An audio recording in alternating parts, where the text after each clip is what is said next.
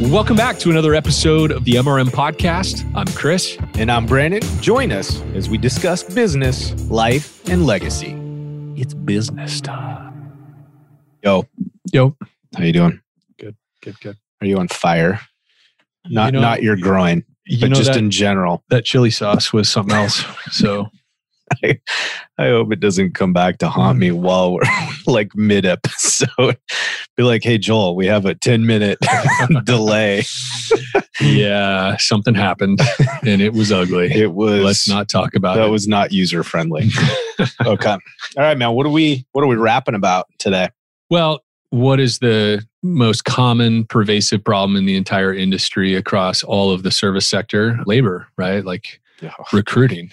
It's Gives me painful. yeah, it makes the hair on the back of my neck stand up thinking about it. It's a challenge.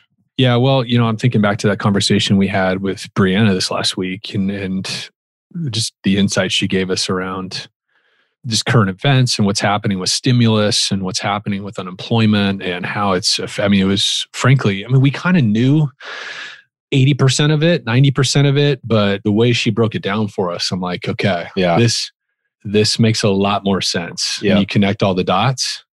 It also is a little bit scary because we don't know exactly when it's going to end. Yeah, that's fair. You know, so Yeah. I, I don't know if it makes sense for us to kind of review some of those things that she brought up, but it was very fascinating to me. I think we should, and and mainly because I think what you're kind of alluding to is that we know that these factors were contributing, right? That they were having a negative effect on our business's ability to recruit good talent.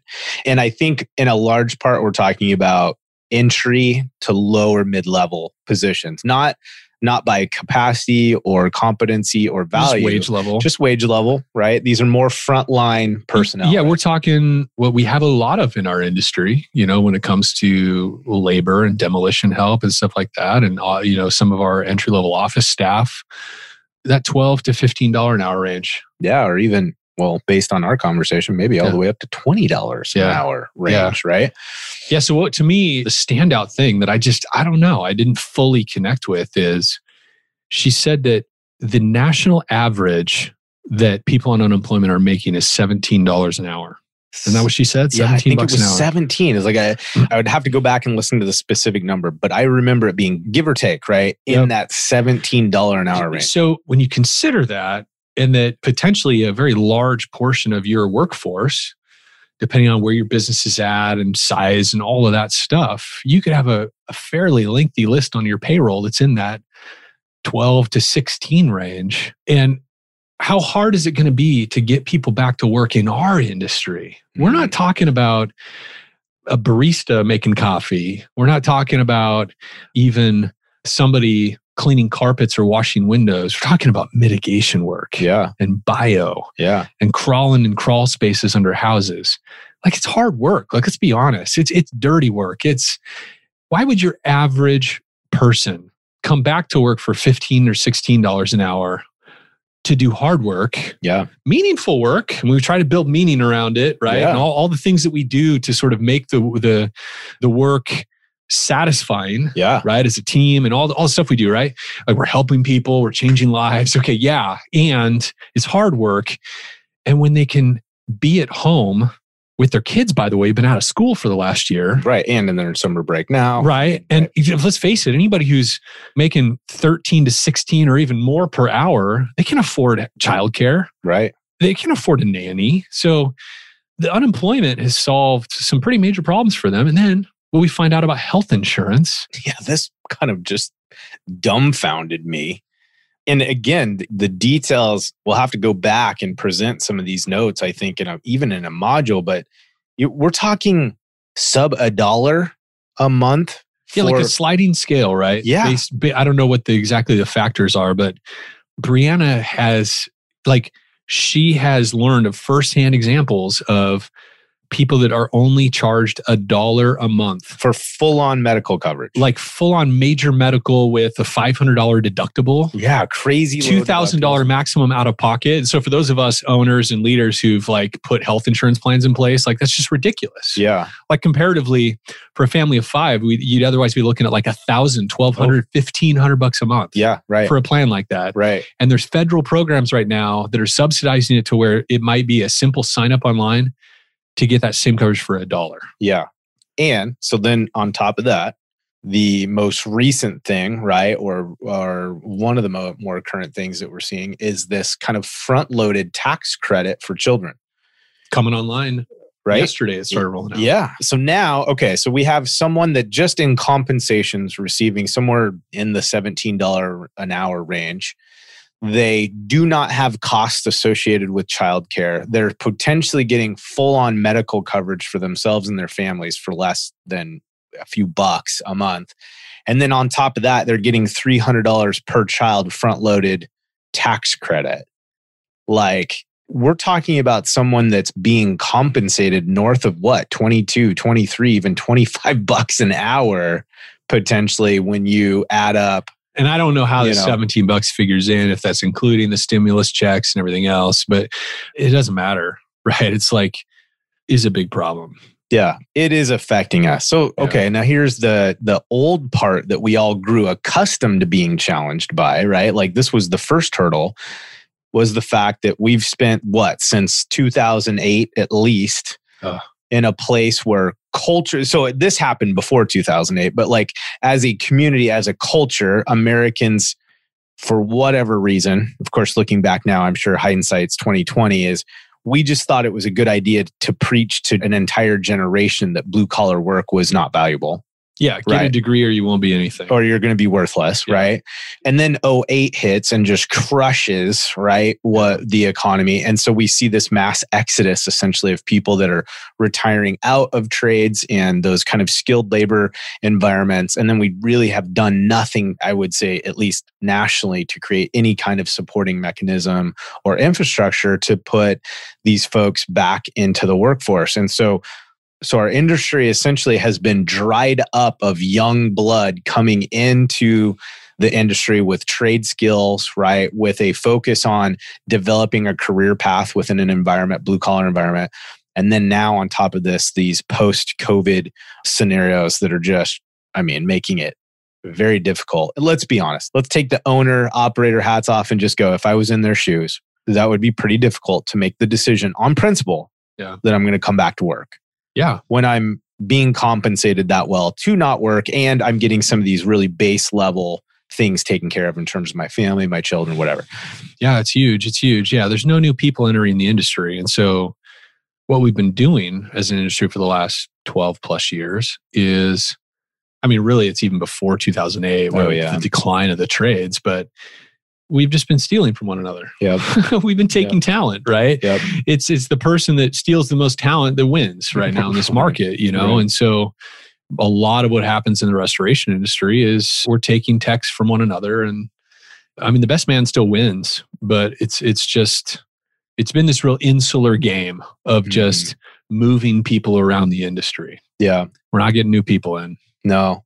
So here's I, I know you and I have been having these conversations in the background, and of course that they started a long time ago. I mean, the reality of it is is that in some of the organizations that we participated in and played roles in, we were conscientious about this idea of developing a company culture. And we've seen some really powerful companies over the last few decades mirror these kinds of focuses, right? I think tech was probably some of the biggest industries to see kind of, and uh, of course, I think we swung the pendulum all the way over to foosball tables and keg machines and whatever else. But but they were some of the first folks that said our work environment or the culture that we're breeding within our organization has value. Not only does it have value, but it affects the bottom line. It affects recruiting. Yeah. It affects all these things, right? So you and I were were I, I don't know. I don't want to necessarily say early adopters, but that vibed with us. Let's put it that way. Well, yeah, because they were, I think technology companies, and they got it more right than wrong, is they said, how do we make it so people want to be at work? Man. Instead of wanting to be at home, Yeah. which is the norm, in frankly most industries, most corporate and job environments is we're just doing our role to get home and get paid. Yep. And tech companies said, well, wait, if we want to get the best product out of our people, we're in a creative business, which I would argue the restoration business is a creative business. We could talk more about that. Yeah. I think all service work is creative work. Yep. If, if tech companies said, if we want to get the best out of our people, we want to compete at the highest level, we have to create an environment where people want to be at work, where Right. they it's both convenient and at least to some degree desirable to stay at work and put in that extra time. No, you're right. And that's know? the key part. And I think that this is what kind of got lost in translation a bit is that I think a lot of people saw and heard organizations investing tons of money into this kind of culture, environmental Yeah. focus. And I think they looked at it more as a recruiting gimmick. But what I think has gotten lost on some of us is the fact that no, these companies were looking at mass production and efficiency. Like they wanted to milk. Okay, let's take the sexy out of it. get the most out of their talent. They literally want to squeeze every drop Yeah. out of their workforce that they could because they have these crazy product timelines. They're trying to bring stuff to market before competitors. So don't get it twisted. These folks were thinking about it from a market Return on re- investment. straight up return on investment. And we have kind of lost focus on that. And I think it's part of the, one of the reasons why, at least from my perspective, and we've talked about this, that the industry seems a little slow Yeah. on adopting this prioritization of how do we make people feel when they work for a company. But guys, like again, not only I think does it have a legacy impact, which you and I know, you know, we love that stuff and we focus on it. We believe it's got merit. But man, this is straight up bottom line affecting competitiveness. I mean, this is real stuff. This is Yeah. measurable, tangible on your companies. And I'd say this, man. So, understanding our current work environment and how difficult it is, compounding matters, compounding variables are making it harder for us to recruit. Do we really have a choice anymore to act as if culture is not an important thing for us to understand, grow, learn, develop? I mean, do we really have a choice as No. operators? No, I mean, of course not. And I think one of the things that holds all businesses back, including me, like I, I think all of us are subject to this, is this the other side of success, right? We get to a point, whatever success means to you or me, for some people, that's getting your restoration business to a million bucks. You got, let's just say, 200 grand, 250 grand in profit at the end of the year. You're like, hey, got a boat, got a house, got this is good. I got a good gig that can quickly become a barrier to improvement because we think we're doing just fine. Our people are happy enough. I got a crew, they've been pretty loyal. Just, it's just enough. I think it's that attitude has really shaped not just our industry, but I think it's just it's the natural default. We reach a point where we aren't we just aren't as hungry and we have our business in a certain place where it's doing what we always wanted it to do and we can rest on our laurels. And I think it's as much success as it is at fault for this culture in our in the industry as it is becoming a failure in the sense of more and more we're starting to hear, you know, from clients and otherwise that the competition for talent is like it's never ever been before. Right. And we're seeing it in little and big ways. But one of the most obvious ways is just the wages are getting ratcheted Yeah. up. Yeah. You go into Indeed and you look at, you know, a listing of water mitigation technician postings, and every single contractor in the market is posted on Indeed Right. virtually. Yeah. And you've also got you've got huge wage disparity. But what we've been noticing over time is that it's all starting to float up, oh, right? yeah. So now that that 14 or 15 dollar new technician that's not IICRC certified might have historically started at 13 bucks an hour, you know, until they get to a tech 2 and they get some certs and get some skills built and whatever. But now you're seeing companies putting out 16 $17 an hour as a starting wage Yeah, without experience, without certification. Yeah. And then people with certs, we're seeing ranges from 18 to 28 bucks an hour. Yeah. Yeah. It's like- wild. It's it is it is wild. And I think part of that is because and we saw a lot of this in the past where we're trying to add benefits and kind of these environmental conditions that make things more attractive. You can't do that in place of. I think that's the thing. It's like we just need to remember, and we're going to dive into some of these tactics a little bit, but we have to remember that the pay piece has to be competitive. That's not, you don't have a choice there. You can't be grossly under your competitors and think that you're going to even get someone in the door to start the conversation. Yeah, you're going to make it up by being nice. You're going to, right, right. right. but the key takeaway there is that you're saying you oh, pull up the listings in a market on Indeed everyone's in that place. That is not a game changer. That's not a differentiator that no way separates you from the pack. That just allows you to at least keep up. Right. And so I think one of the opportunities that we have here is, and you can correct me if I'm wrong, I'm spitballing here a little bit, but there is kind of two different conversations that could potentially come out of here. One is a bigger look at culture, defining that, understanding what it means, understanding how a business operator identifies what they want to create in their own business as their culture, right? Yeah.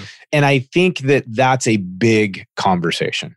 And so my what I'm kind of hearing from this and I think the direction I want to hang in is that I kind of want to focus more on okay, let's keep this more of a recruiting conversation but let's be super diligent about talking about those cultural aspects or the focus on how we're making people feel as they enter our system and participate in our business, how that's affecting our choice making and some of the things that we can do to continue to recruit people. And then uh, at some point in the near future, I want to have a full blown culture conversation yeah, because yeah. I just think it's so important. Well, like you say, there's just so many different directions we go, but I'll tell you what's popping in my head right now is when we talk about how we make people feel, I think we could hang there for a little while. Yeah. And that's just a limitless conversation, right? But when we think about how we onboard people, one of my buddies, he's a tech guy. He got, and not all tech companies are awesome, by the way. There's Google's and then there's others, right? Yeah. Eh, so it's not that the whole tech industry just has this all figured out, but, but I think they just, they've led the pack in terms of culture awareness and development, stuff like that he went from one company that was kind of okay, made good money, the competitive, whatever, but he started with this new business and he was blown away by the onboarding experience. It was actually a remote job. Hmm. And he'd had other remote jobs as a programmer and whatnot. But he was blown away by the onboarding experience. So once he got his offer letter and he accepted, there was a sequence of events that just happened like clockwork mm. afterwards. Yep. He had an email he received that told him he has an ergonomics allowance for setting up his home office the way he sees fit. And it was an allowance, I don't know, I'm just going to spitball here, but it's it was like you've got $500 to put towards whatever office chair you want. You've got $800 toward a standing desk or any other kind of desk that you prefer. You get to choose a a MacBook Pro, you can outfit it however you outfit it however you want, up to twenty five hundred dollars or three thousand bucks or something like that. Now, mind you, again, context is important, right? Obviously, we're not going to do this kind of stuff for your typical restoration worker, but for a computer programmer, this was not normal. This was not customary. This was like a new experience, and he was a highly compensated person, and so in the grand scheme of things, this wasn't super uh, what, what's the word I'm looking for? What wasn't super um, wild and audacious to do yeah, this. Yeah. But so few companies even bothered to do it in a systematic way, mm. right? Instead, how it might have happened is he'd be like, like in a typical onboarding in a company, what is an employee doing? They're like, uh, do I get a name badge? Um, where do I show up on the first day? Am I, do I get a laptop or do I use my own? Like it's usually chaos in our businesses. Right. Right. Right. Right. And probably even for us, it's so like early in the early days, like we were probably guilty of that too. Oh, hey, know? let's be like, honest. Like, hey, just show up here on Monday. Totally. Right? Yeah. OJT on Monday, hop in the truck with Johnny. Right. And that's our onboarding process. And I feel like it's really important to contrast like what you what could happen. Yeah. And so we had this allowance for setting up his office. And then he was invited to an introduction meeting with his team.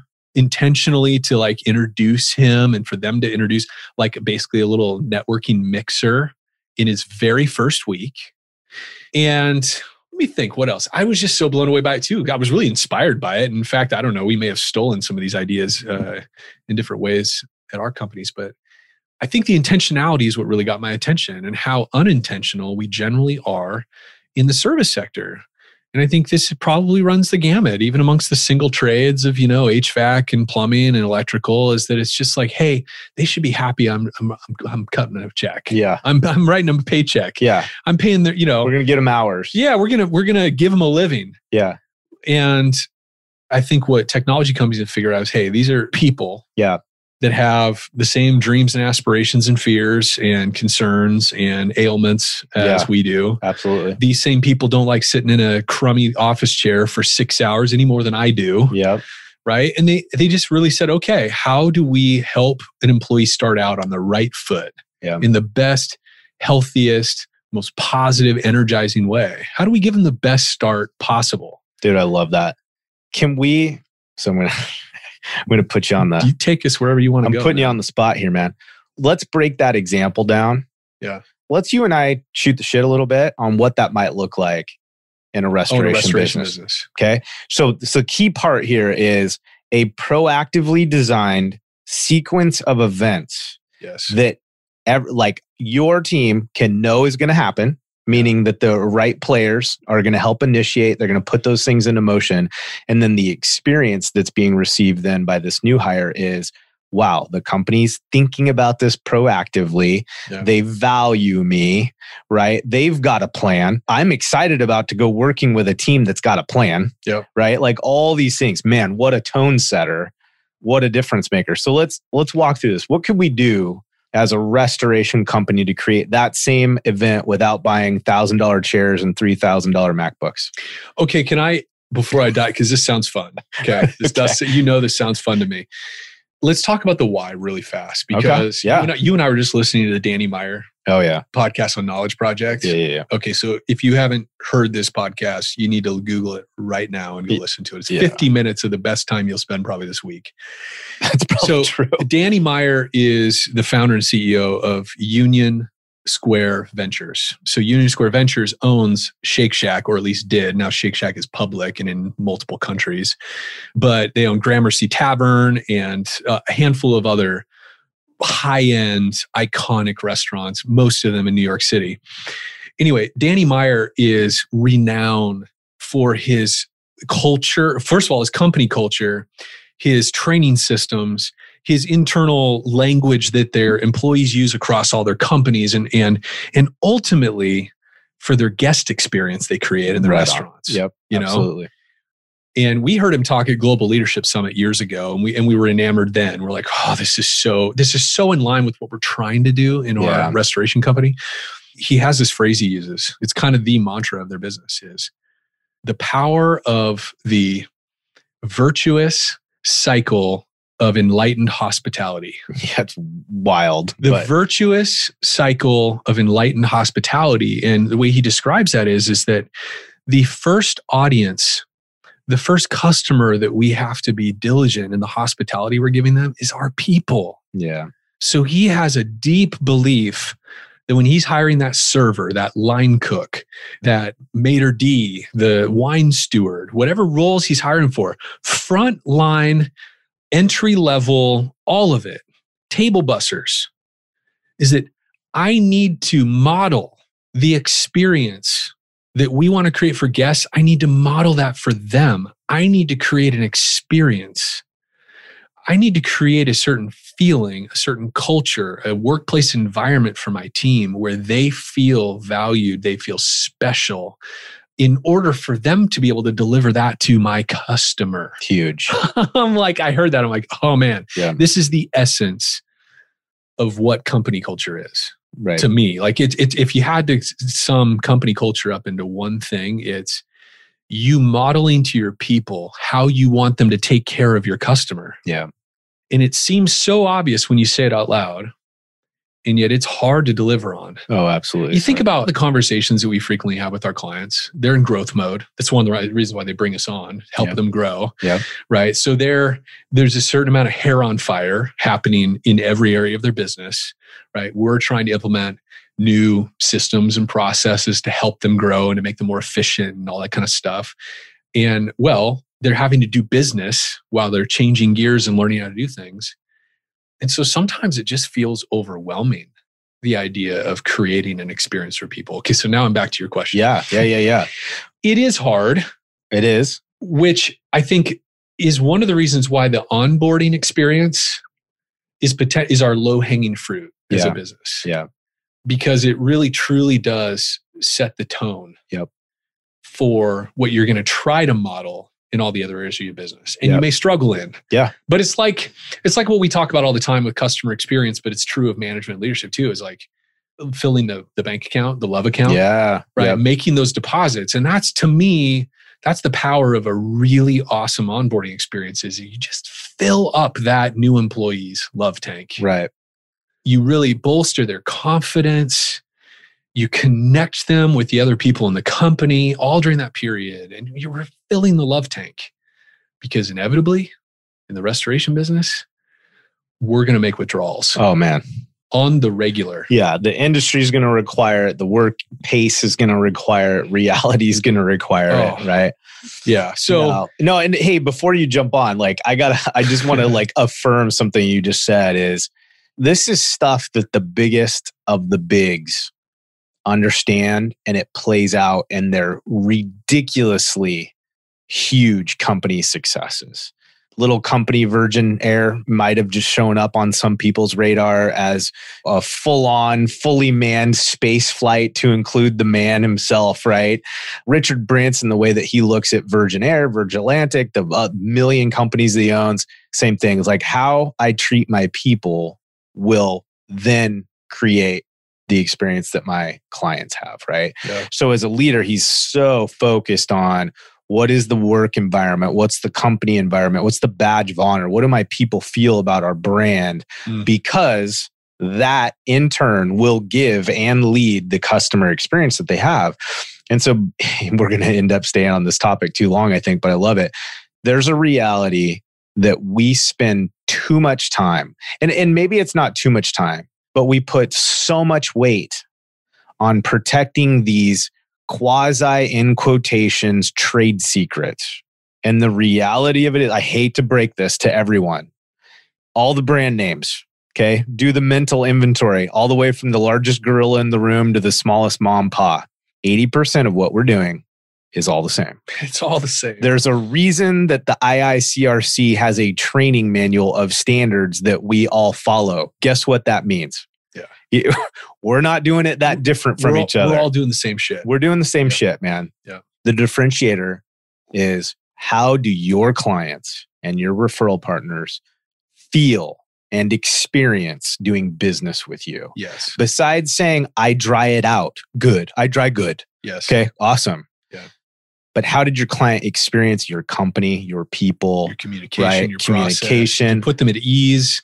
Did you help settle the anxiety and the disruption to their business? Did you find a way to help them navigate that process? Did you tweak your process a little bit to meet them where they were, right? Like the million things, like these are the differentiators.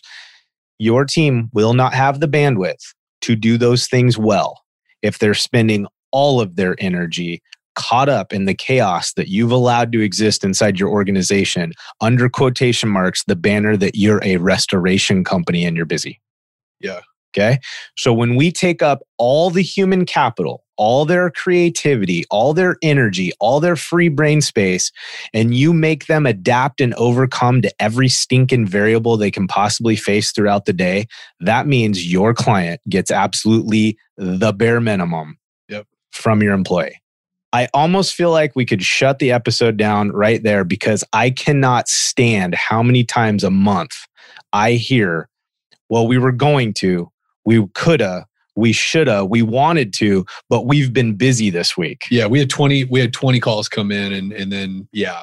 We'll get on that next week. Right. All the much more to be prepared with process. Okay, sorry. That's my that's and my been, soapbox. And we've been that. Oh, I'm I'm gonna probably do some version of it this week. That's the ridiculous part, right? We get it. We get it. But I Yeah. think there's some um well, we just confronted the reality, man. I, I feel like we have struggled. We've had this ebb and flow with our recruiting and our retention. And I feel like it's taught us that it's just a non negotiable. It is. It was a negotiable for a long time. Yep. It was like, hey, wouldn't this be cool? Yeah. Wouldn't it be great? Yep. And then I think in the process we discovered it's not it would be great. It's it's essential. Yeah. It's no longer an option. Like we're going to fail in some form if we don't prioritize our people and our and our culture. Okay, so Yeah. this onboarding thing. Yeah, what does it look like? Let's come up Yeah. with and and I just want to be clear. I don't think this is a process map opportunity. But no, no, I- we're totally going to be whiffing it. let's yeah, Yeah, let's just give some ideas. So I've got I've got the, the here's the first one. Okay. Okay. And guys, what we're going to do intentionally is start very low. yeah. The Yeah. bar is low. Like, how realistic is it the average company could put this into place? Now, listen, many of you are already doing this and doing it well. You so don't get this twisted. And we want your ideas, right? If you've got some cool ideas, certainly email them to us. yeah, because you know We'll chat many of you are doing it awesome. So, okay, how about this? How about the next time you hire a technician? Okay, as an example, before their first working day logging hours, you intentionally set a time for them to come in, meet your team, and the highest person on the chain of command leads this. Okay. Now, this can be either your MIT manager, ops manager, GM, or man, even better, owner. Mm. If the owner could do this, man, right on, right? But you intentionally set the stage so that individual comes and meets you, gets FaceTime with you, and then you walk them through and introduce them to the team. Which means, guys, if our morning AM routine is, is we've got our teams there between 7:30 and 8 a.m. or whatever, 7:15 and 8, that means we got to prioritize this to make sure that we actually do it when our teammates are there. So we intentionally introduce our new teammate to the team. And in that meeting, we also hand them their swag, their company branded hat, their company branded polos, their jacket, right? Like we set them up so that the first day they're part of the inner circle. They get to show up on that Monday, that whatever the day is, branded, swagged out, Yeah. ready to rock and roll. And they've already been introduced to the team. They've gotten FaceTime with your core Mhm. staff. How hard would that be to set as a standard? it's a day of labor. It's a day of labor and it's a little intentionality. I mean, I think your point about the owner, when possible, When possible. and let's let's be honest, the average restoration company owner that is listening to this or general manager, right, probably has a company with somewhere between six and 15 FTE employees. Yeah. I mean, when you say that's fair. Yeah. Yeah. I mean, certainly a lot bigger ones. And then there's a lot of smaller guys in a truck kind of kind of stuff. But this to me, as somebody who's owned companies, would be the absolute highest value and benefit to that employee Mm. is having the owner of that company take the time to acknowledge them and show some interest in them Man. even if that owner is not engaged in the day-to-day activities which Sure. we all hope to at some point get out of the fray right Yeah. get out of the weeds Yeah. But this is not an activity in the weeds this is developing your people Yeah. this is we all like to talk about a family environment i hate that term Oh my gosh. but, but because because I think so often that notion of we're a family business, we're a, it is a family work environment, is total lip service. Yeah. we do very little to affirm that or Yeah. to live that out. Very little. What does that mean? And what does that mean if the owner in a family business, the owner doesn't stop in to meet the new guy or the new gal? yeah. That no, I'm sorry, you're not a family oriented business. right. Not at all. So, you know, if you say that about yourself, I think it is quaint. And I think some of us have really positive association with the family idea. Not Yeah. everybody does, Yeah. for sure. Yeah. But I think there's a sense of connectedness in a family. Yeah. There's a sense of loyalty in a family. There's a sense of caring in a healthy family. There's uh, a sense of we take care of each other, like we look out for each other. There's there's all these things in a family environment, and and I think it's really important if if that's how you're promoting yourself or thinking about yourself, just because you're small and a family owns the business, you should ask yourself, do we actually live any of those things out? Yeah. Does a healthy family gossip about one another? Is there backbiting? Is there is there cliques and all that stuff? No, no.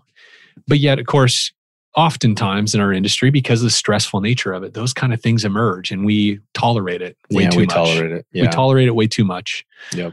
So I love your idea about owners. And, and I think it's worth camping out there because I think owners oftentimes do not realize just how powerful their presence is, Mm.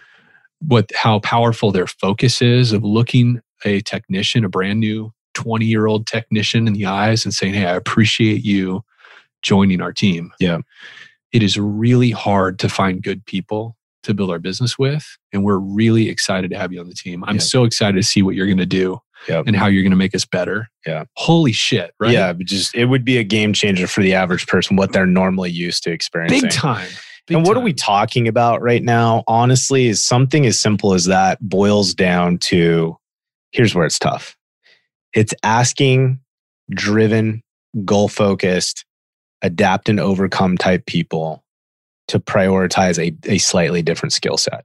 and a thing that does not produce an obvious, direct, immediate conversion. Immediate's key. It's Yep. it's delayed gratification time. This is the hard work that we do as key leaders and as business owners that will produce fruit. It is a strategic movement. It is time being spent on the kind of stuff that will pay dividends years and years down the road. And sometimes that's hard to to prioritize. It's super hard when we have a million holes in our ship and a bunch of things that aren't going the way we want, blah blah blah, but those things just inevitably perpetuate that same cycle. So, anyways, let's try to fence ourselves in a bit- a bit. So, somehow creating an onboarding experience that is we do it the same mm-hmm. it's consistent right so this one that we talked about loosely fairly easy example doesn't really there's really not a ton of cost associated with it directly is let's bring them in for a half day a few hours Yeah. before the day that we're going to work introduce them to the team get them their swag make sure they're dialed in. Where's their locker in the shop if you do that? Uniforms whatever the case may be. Here's one too to add to that our personal ppe bag Hmm. right that technicians tagged this is their gear bag right now i don't i know everyone's going to have kind of a different array of priorities that, or what they do in terms of choices providing small whatever. tools and all that but at minimum there's some layer of ppe or personal toolkit that we have for our team members man handing that individual their their name Yeah. badged bag right again this is stuff we're already providing to our employees we're not asking people to go out and start buying things that aren't you it's- know yeah, it's about thoughtfulness and coordination. It's, That's it's it. about what, what it is that I think we're trying to create is the reality or the impression that you starting today is important to all of us to all of us. We planned it. yeah You're intentional. Like Yep. we hired you on purpose. Yep.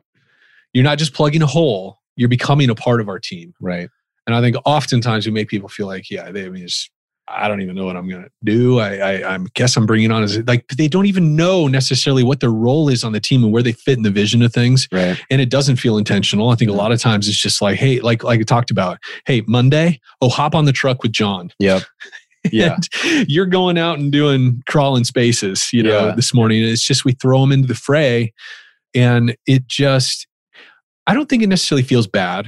I think it's a missed opportunity, and I think it can feel really bad. Yeah. But the point is, is that what we're communicating with an intentional onboarding is you matter. You're important to the team. You're bigger than just the job you got hired for. And we believe all those things so much that we've actually put thought and preparation into you showing up today. man that's huge here's two byproducts i think come from that Yeah. one is people that experience that just this one simple idea this one concept. People that experience that are more likely to refer friends family sphere of influence to come work at the company that they're excited to work for. Yeah. okay? Recruitment's hard. Okay? Your indeed job posting looks like everyone else's indeed job posting Yeah. right? We already talked about that. What sells is someone on your team that's experienced firsthand the culture and the way that you guys lead your people saying to someone else hey come work for our team Yeah. right it's not lip service i'm telling you i'm referring i'm a warm lead right Yeah. super powerful stuff here's the other thing that happens with that is that it's hard to leave It is. right? So if we set the tone on day one, you're a priority, you're important, you're not an afterthought. Yeah, granted, to some extent, our hair's on fire, but you are intentional. We value you, we prioritize you. Holy cow. If that doesn't do something to help cement some loyalty to you and your brand, Yeah. is it a shoe in? Is it a 100% factor? No, of course not. But if recruiting's hard, let's not leave the back door open and let them come right through, right in one end and, and out the other. So huge. It just sets the tone for massive long term benefits and makes them sticky. And I understand why it happens. But we are talking about effort Mhm. because yeah, how many restoration companies have all the swag ready for that person on day one? How many people are rolling around in a t shirt they borrowed from somebody else who happens to be the same size? Or they're rolling around in a regular shirt and they're borrowing somebody's jacket to throw over it, or some co- cobbled together existence for their first week. the t shirt from the pile weeks. that we use for our temp teams. And they're every time they go to clock back in in the office at the end of the day, they're like, "Hey, is my, when will my stuff be here? Oh, pretty soon." And it just it feels crummy It totally does. to be the odd person out or to be the FNG, the new guy, Yeah. right? And Yeah. and not have all the gear and just to be known as the new person. Yep. And all of that can be all of that can be handled by just a little bit of planning, Totally. a little bit of effort. I have another one. Okay. I have another one. We started to tiptoe in this idea, but my recollection is that we did not execute with 100% certainty. So I'm just diming myself out. Okay. Okay. I can't say that I did this. Okay. What if part of our onboarding process is that our team members, our existing team members, super loyal, happy to work for you, team members? Yeah. What if we assigned a battle buddy? Yeah, we Okay. did, we did play with this. We did play with this. We I don't believe we actually We got busy. yeah, we our hair started on fire and then we immediately dropped the priority. But but what if, right? What if Yeah. we set the tone that we give you a battle buddy on day 1, right? And that's part of the relationship that you are introduced to right out of the gate. And here's some things to think about with the battle buddy piece. Now, we can probably take this pendulum all the way from very little prep to advanced coaching culture prep, which we're not going to go in today. But this idea is that this teammate, this team member, understands their role is to be available for questions, to help indoctrinate the new person on the little nuances about your shop, yard locations, where stuff is, standard protocols at the end of the day. If we're dumping trash, what does that look like? Like just the little things. Here's a fun one. What if that individual was part of the team that helped take you around and introduce you to the other team members? Yeah. right? Like, and I know some of you that is like your immediate response this is a little cheesy. Well, then don't make it cheesy. Yeah. Make it pro. Yeah. Right? There's nothing wrong. What are apprentice programs? What are all these other things?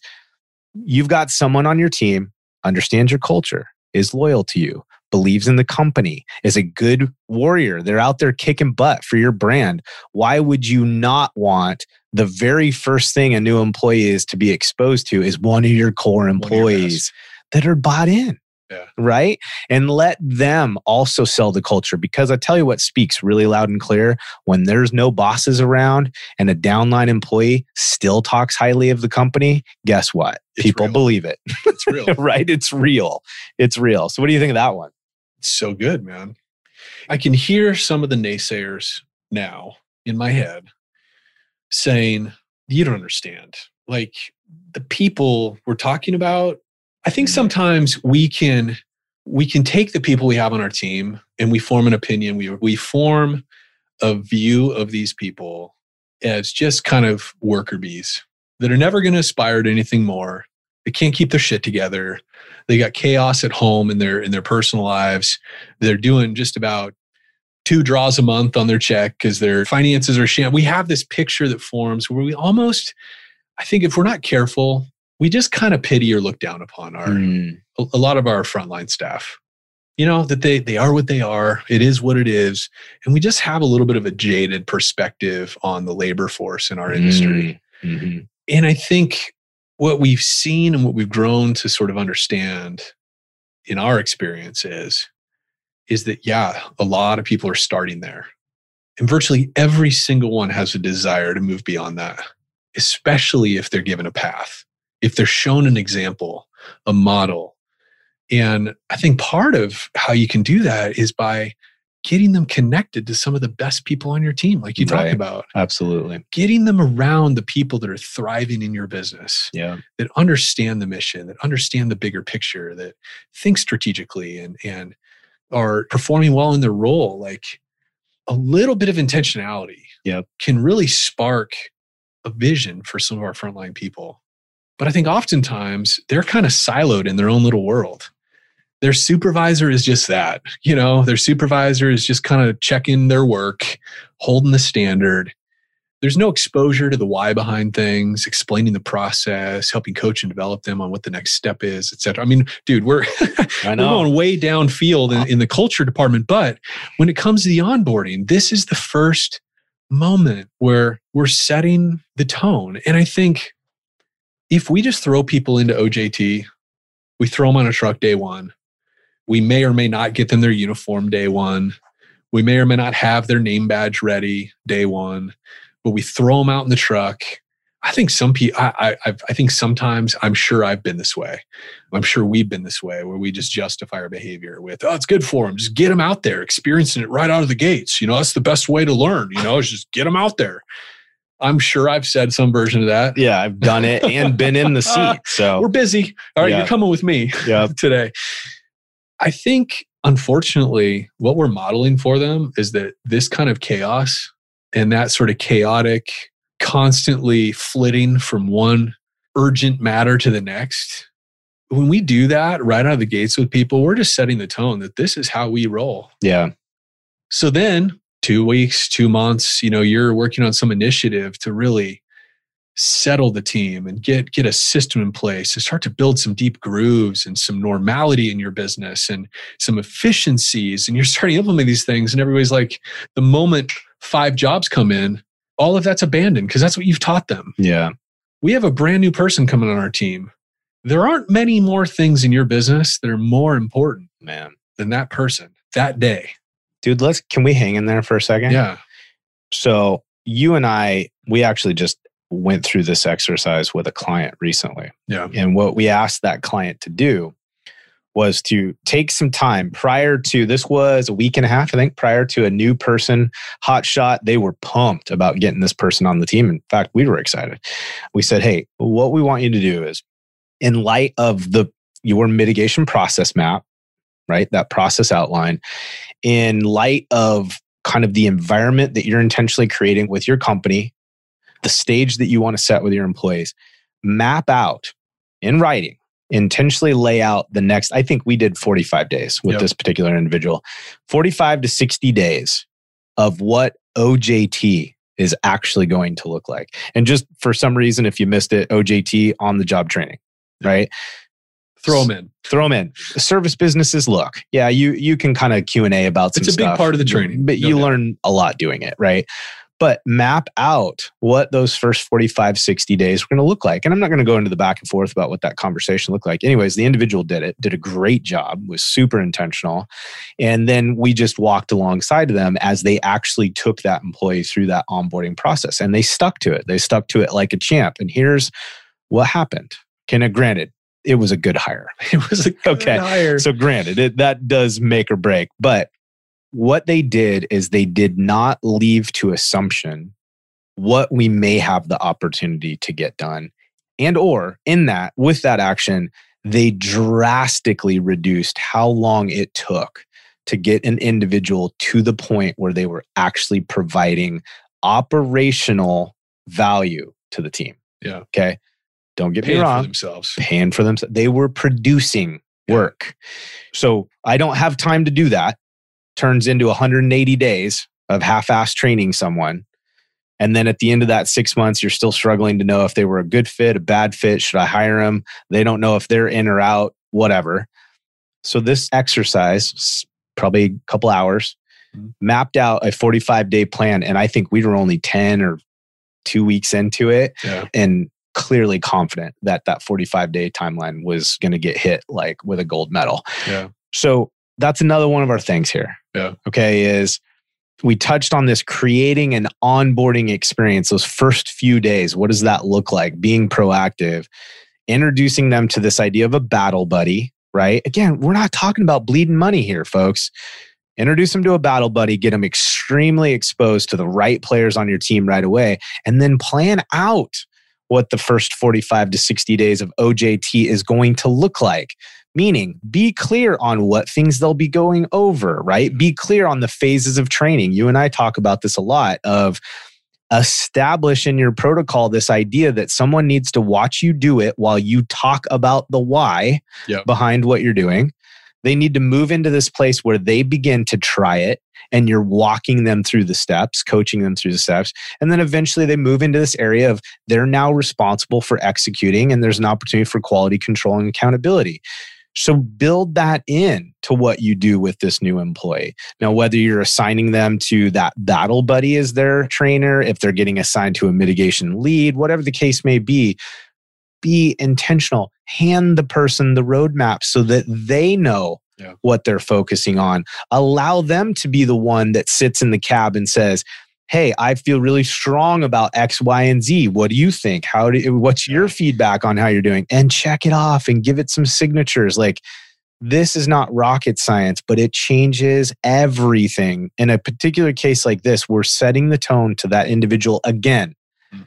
we're a professional business yeah. we care about what we do We've proactively thought about what we do. We want to share and teach you what to do so that you're extremely confident in your own skill set and you can grow more independent and be a contributing member of our team. Yeah. All of that is being said and mirrored by you just proactively laying out the first 60 days of work. Yeah. Right. I think one of the barriers to us doing this goes back to our assumptions mm. about our people. Oh, man and particularly assumptions when we're talking about our frontline laborers. Yeah.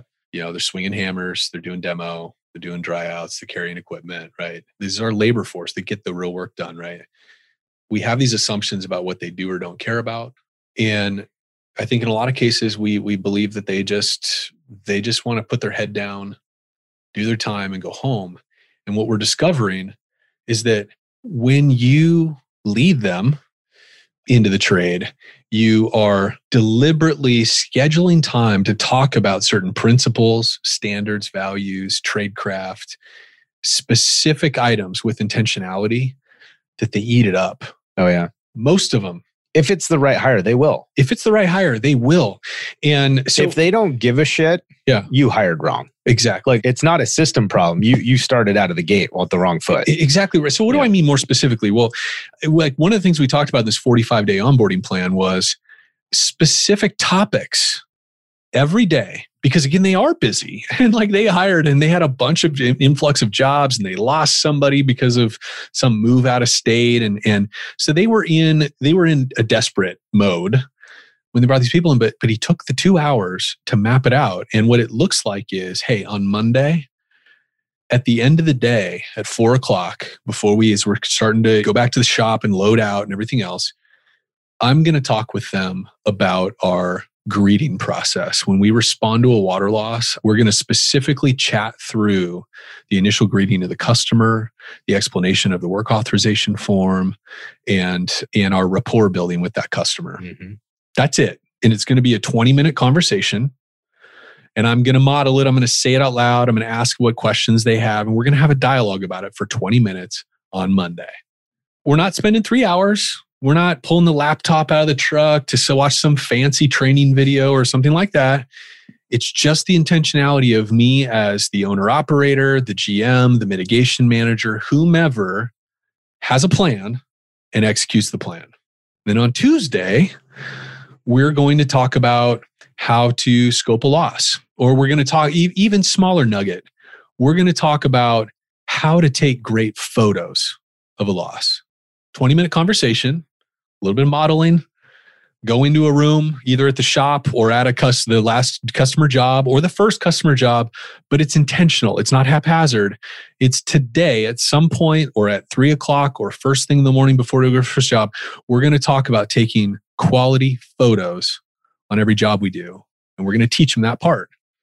And then on Wednesday, right? So, so Yep. every day of this 45 day plan, there was a topic. And one of the topics he talked about was our culture. Yep. And one of the tools we help owners define culture with is what are the things that we always do? And what are the things that we never do? Mhm. Right. You can get as big and wide as you want on that, or as specific. Hey, on collections, when we're making doing collections, we always do this, we never do that. And you can really teach people what your culture is by the standards you allow. Man. Talking in terms of standards. Because not everything in our business is black and white, but some things are. And that's what makes us unique, you know? And so he had a bullet on there. One of the calendar days was to talk about those standards and what is our culture? What are we trying to make it feel like? And how are we trying to make customers feel? What's our target here? And on and on for 45 days. And it, the idea feels overwhelming. It was overwhelming to him at I- first. I think the con, yeah, exactly. he's like, whoa, wow. Okay. What do you mean exactly? And, and we, we refined it and he's like, okay. But then I think he found out it was a couple hours of It thinking, a Yeah. couple hours of thinking of outlining it. He sent us the outline. It was great. It was a single Google Doc, Yep. you know, that he then put into his calendar Yeah. with reminders. So Well, and here's what was so beautiful about that. Does he really need to reinvent that now every time? no, he's got a process for every He's got a process. future onboarding. So now all of a sudden he could delegate an onboarding of a new team member to someone else. That's right. right? Oh, it's it's amazing. Okay, so and again, guys, I know we make jokes and we're we're kind of smart asses in regards to I don't have time. Look, I, I we get it, I get it. We've made the mistakes. I'm gonna make the mistake later this week. I'll probably make it this evening. As many times as we cannot make the mistakes that perpetuate the same problems that we're fighting, the closer we get to a sustainable business that can actually manage itself, right? And And that we to a certain enjoy. extent that we enjoy, that we it's like no money amount of money in the world compensates for how chaotic this industry can be, yeah, how demanding and how much it can take from us. yep. But it is possible to reduce that. And It is. no doubt. It's- Yeah. and this is part of it. We like to call it stress less leadership, not stressless. Because anybody who cares is always going to carry the weight of of their people and their business. But yeah, so you know, other onboarding stuff. I think in general, we really fail to connect new people to the rest of the team. That that's so. I have a buddy who runs a um, a technology company up in Portland, and it is actually it's a marketing firm, marketing agency. They do graphic design, websites, all that kind of stuff. And whenever they have a new employee that week, there's a little reception. Now, I'm not advocating for giving alcohol to your team and all that kind of stuff. In, in fact, I'm probably more of a, a naysayer when it comes to alcohol in your business and giving it to your employees. But they have a bar in their little staff room and they have sodas in their fridge and they, they're kind of set up for it. And everybody meets at the end of the, the day on it's either Thursday or Friday of that week when they have a new person. And everybody shows up and pops in. It's kind of a little drop in deal. You know, as people are coming in from meetings with clients and whatever, they're there and they're mingling and they're getting to know in a social setting this new employee. And I'm like, that is a great idea. Could you do a version of that in restoration? Absolutely, you could do a version of that. Totally. Go get a box of pastries and a jug of decent coffee, Yeah. something out of the ordinary. Yep. Go spend 50 bucks Yeah. on that new hire and get a box of pastries and a good jug of coffee and bring it to your morning stand to Yep. on that person's first day Yep. hey guys we got we got somebody new joining our team Yep. I want you all to meet sally i want you all to meet john Yep. you can thank them for the pastries this morning Right. you know Love it. and have a process for introducing and making people feel special and feel good it's not that hard you know It- yeah. It, I think everything about what we're talking about, it's not easy, but it's simple. it just needs to be planned It just needs to be planned out. This really is. Instead of, I mean, it's not unlike calendar management, right? But we won't go into that right now. yeah So here's one of the themes that I think is standing out to me, or, or I guess without covering every what if scenario, every possible scenario, I think an element, and you mentioned this a little bit earlier, is okay. So an onboarding process is an outstanding way to set the stage and the tone for someone new coming onto your team. It's an outstanding way to create stickiness, to create an environment where those who went through that process and then experienced other ongoing good culture interaction, they want to promote and advertise these opportunities to other team members. there's this idea that beyond that, then what do we do next? Well, we have to maximize those that we have, those who we have on the team already. And you kind of touched on this a little bit, and I actually thought you were about to take off uh, down that direction. So I wanted to hold on to it. But it's this idea of okay, hiring new is hard, means retention is vital Retention is vital. Not holding on to dirt bags, but holding on to good employees is vital. Yeah. And so part of the ways that we create that stickiness or that we get the good people to stick around, like that's part of this too. That's that's part of this bigger conversation. And one of the first things that stands out to me is is we make jokes about not hiring demo donkeys. And I sometimes when I say it out loud like that, I'm like, oh, maybe I shouldn't use that term. But here's the point is hiring people right out of the gate with this expectation that they're no more than someone that can show up, beat some shit up, and throw it in a bag, a black trash bag. Yep. We've allowed a industry to really like that's common. Like that we have an organization full of folks that the day we hired them, the highest bar of expectation we ever even started with was the idea that this person could fog a mirror, show up on a job, and with micro level management, be able to tear some crap apart and throw it in a bag. Okay. So if you start out the relationship with that level of expectation, what on God's earth makes you think that that individual will ever do anything to go beyond that level of expectation? Well, and I think the sad thing or the the reality behind that is there's a good chance that no one's ever asked them for anything more than that either. Right. So we take people at face value versus what they could become. You know, not to get too woo woo, but that there's an opportunity there. Man. That we're all generally overlooking. Yeah. Right. Is when you expect more out of people, some people are going to rise up to what you expect. Right. We've all seen it. Yeah. Everybody listening to this has experienced that. And yet we fail to really build that into our system right. of how we take care of people, how we frame job descriptions, the expectations and standards that we set up in our company. Like we know that works, but the whole industry is pretty stuck in yeah. this hierarchy of yeah, you just got general labor. Yeah. You just tear stuff up and carry equipment. And then there's this other level where they're able to collect a work authorization. They're yeah. able to talk to a customer. And I think a big part of it is is that some of these people we judge the book by its cover and we just think they're not capable. Yeah. We just make the judgment in our own head. You know, this person, they, they're demo. Yeah. They're one of the demo guys. Yeah. Yep. They're they're okay. Hey, how's that new hire? Well, you know, demo guy. He'll be all right. So, okay. so let's unpack this scenario that we're all really good at creating for ourselves. So, I'm a mitigation manager, I'm a owner, whatever the case may be. So, I'm going to have because hiring's mm. hard and hiring skilled labor is hard. I'm going to take and accept two, three, four people that I've already deemed can't do anything more than basically maybe maybe controlled demo under tight supervision and somehow in my mind, that seems like a better course of action to somehow stop the chaos in my business and give me the opportunity to get out of the weeds than it is, and of course, because costs right? The cost of labor. So these are $14 an hour people. I can't expect a whole bunch. So it's smarter to hire four people, three or four people at 14 bucks an hour that you can't leave alone for more than 10 minutes than it is for you to hire two people and pay them 28 bucks an hour. And they're actually competent enough to lead a, a standard mitigation job on their own. So I think what we're talking about here is this idea when we hire right, when we set this the correct level of expectation, we again take a step closer to the business model that we want to have versus being stuck in this self perpetuating cycle of I'm never going to get out of the weeds. I'm never going to be able to accomplish this. I don't have the time to train anybody. So think about that. Think about from the perspective are my team members force multipliers or are they just bodies? And here's what I mean by that we talk a lot with our companies about raising the bar in terms of the level of expectation they have for their mitigation techs, as an example.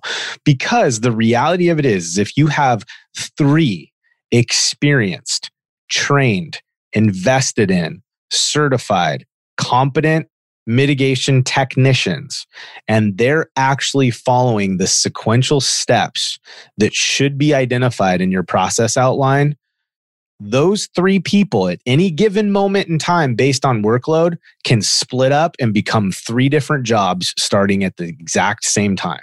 Because then that's when we come in and supplement with our relationship with a temp labor uh, staffing solution or something like that independent of an estimator or project manager completely or mitigation manager or right.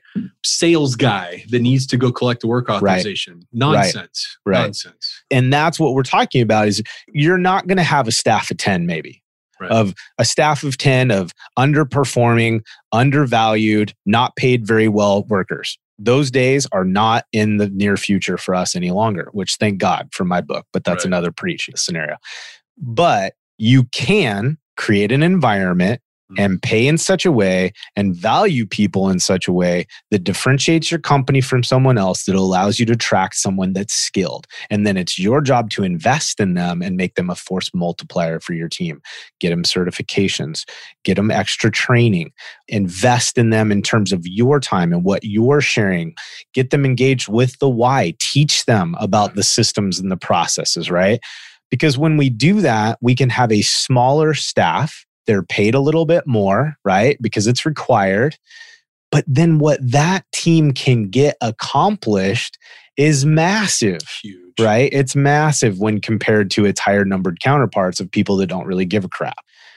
So, you know, I follow like like you, I follow a lot of industry people on LinkedIn. Oh yeah, sure. And I love I've been following Andrew Dobson. He's oh. a he's a Servpro owner in um, I'm not sure where they're at actually offhand, but he posts these monthly employee appreciation videos. Yeah, you see, you see. Yeah, free shout out to you. Andrew. Yeah, Andrew, he doesn't even know who we are. It's so, it's so awesome and it's well done. And and I've looked into. If I had to guess, either they have somebody in house that's and they have someone helping them edit the video and all this kind of stuff. It's it's really pro. Mm-hmm.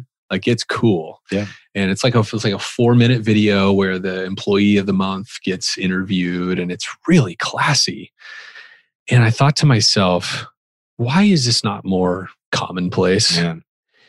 And this goes back to the technician thing because I think that's really the growing edge for our industry is learning how to develop and inspire our technician level people. Yeah you know, a lot of times we're pulling our project managers from they they've they have more sophisticated experience from commercial GCs or they're coming over from some other trades business, and they tend to be higher pay, all the things, right? Just different level. But with our technicians, like, what would it be like to be a technician in a company making 16, 18 bucks an hour and to be featured in a company video that gets shared out where they talk about all the things they appreciate about you and what you bring to the company what you contribute to the team, your so... impact, the way you've affected customers. As a technician, what is it like to hear somebody else talk to you about uh, talk about you like that in public? Most technicians, I would assume, have never experienced that kind of affirmation and public encouragement yeah. in their entire life. Yeah. And what did it cost, Andrew? I mean, I'd love to know, man, because uh, yeah. I'd love to find out. But my guess is probably there's different than, versions of that. Probably less than five hundred dollars. Yeah. And when you think about, it's incidental. The cost is just incidental to the impact. Whatever it is, it could, frankly could probably be a thousand dollars to do that every month, and it'd be worth it because of the impact on what it says to that person in a powerful, memorable, in, I would venture to say maybe even life changing in a yeah, bigger legacy, way. Right. Legacy impact. And also for what it says, having a program like that in your business that highlights a different employee every single month or twice a month. I don't even know. It just seems like I'm seeing them every few weeks or so from him. But what does it tell your whole company about what the employees mean to the company? Man. It's it's just we haven't given this stuff enough airtime as an yeah. industry. Yeah. And I'm convinced it's not because we don't think it works. I think it's just we don't, it's hard for us to see how it's possible when we're stuck in the chaos. Yeah. It's just, there's this awkward transition you and I experienced more than once as we grew. You know, because, you know, from, from two to three million, totally different ball game. than when you're at six or seven million. And, and then likewise, you break the 10 million barrier. It's like you have a different business, you know, in some ways.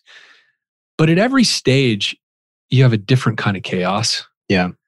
And there's an awkward, really ugly in some ways at times, like process of just trudging through the mud to get that new behavior in place. Man, but you- once it's in place, it's as though it's always been there. It's like once you're there, it's not, it, it doesn't require the labor. Yeah.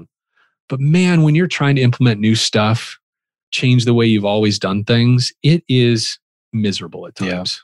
Yeah. Right? Is that is that fair to say? Yes. And and almost like like it doesn't give it the feeling, right? The act from the experience. and it just sure. also feels impossible you know so it's like you you come up with these good ideas or you hear about another restoration company that's doing x or y and you're like oh we need to do that geez they're making tons of money or they're getting more people or whatever the case is and you try it you kick it off you bring it up to your team or your partner or your gm or whatever and you like let's do this. And then you start to get into that trough of sorrow you know just you, you, you get into the mud and you're like oh, okay no let's really let's do it. And, and then more resistance and then 22 jobs come in over a period of 10 days and people are maxed out and you're like oh maybe oh, you know I, I don't think we can do this. I think we'll just have to pick this up in the fall and we just quit because it's hard it is. Yeah. gosh it's hard and i think the other thing too is it feels like there's nothing for us in it right now those long plays that we try to start Yeah. it is so hard to keep the value of it front and center when all these competing things start hitting It's us. very true. Yeah. you know Yeah. But we don't, I think the key piece to that though is you have to come back around and land on the fact that we don't have a choice. yeah you just got Like you, you're going to burn yourself out. Like these are not options. These are just, this is how you create viable, sustainable, successful businesses. You don't have a choice. Some of the stuff's very simple. It's just not easy. Yeah. It's not easy to execute on. Hey, before we inevitably we kind of reach this kind of summary wrap up piece, I wanted to just kind of draw a picture out for folks. And this is really just meant to encourage you guys when we're focused on the right type of people and we have the correct level of expectation and we invest in them from the very first day with our mindset, with our thoughts, with our behaviors, with our communication of the whys, with the way that we onboard them. This is the kind of stuff that happens. And I've been able to experience this firsthand multiple times. And then I got to watch most recently an example that was really phenomenal just from a distance. And so, and it is this it's when you have someone come into a team and granted it's not always delivered perfectly but when we're falling forward with the investment that we're putting into the development of our culture and how the tone that we want to set with our people you're going to get individuals that buy into that concept. And they become loyal to the concept and they become loyal to the relationship with you as key leaders because they see you stand out amongst the noise as someone that actually gives a shit about them. And because, regardless if you want to admit it or not, we're all so desperate to be valued that when someone does, Yeah. we respond in kind. Yeah. Okay. And I know we had the opportunity to watch two amazing, I had an opportunity to watch tens, if not many people experience this, but we had two rock stars that came up from the ground frontline technician positions and became absolute monster key leaders within our organization. And one of them has since moved on and is now an entrepreneur and running his own company. And he's a fierce competitor and he's still an individual that to this day when we think about certain initiatives and things that we want to do his name always comes up and you and I have to spend 10 or 20 minutes going okay how is there a way to get him on? and Right. whatever. But it's these watching as people come into a system that they believe in Mm. that even though it's not perfect they see what you're trying to accomplish. That's the key. Right? They see what we're trying what we're trying and we're Yeah. and we're talking about it. Like hey we fell short here but here remember here's the goal here's where we're headed and they get in and they start to perpetuate that mission and they believe in it so strongly that they become part of the day-to-day driver for it and they're contagious they create better sales they create better retention because more people want to work around that person right Yeah. because it's contagious and one of the most recent ones that I watched, and this one was so profound from a scale of economy. Think about this. We had an individual at the last organization I was participating in, and this individual came in as a water technician. Okay, straight mitt demo guy. All right. And I, am going to describe the individual just because I think from a stereotyping perspective, it helps us kind of gain perspective. And granted, this actually was me when I came into the industry, but skater shoes, tore up bottom of the pant legs, right? The clothes are kind of half ass thought through. Looks more like we rolled out of a duffel bag than we did actually think about what we were going to look like that day. And I think less than two years later, this individual was writing more than four, five million a year in estimates. I know our commission structure at the time. This person was earning more than most of the folks, maybe even listening to this podcast. Okay.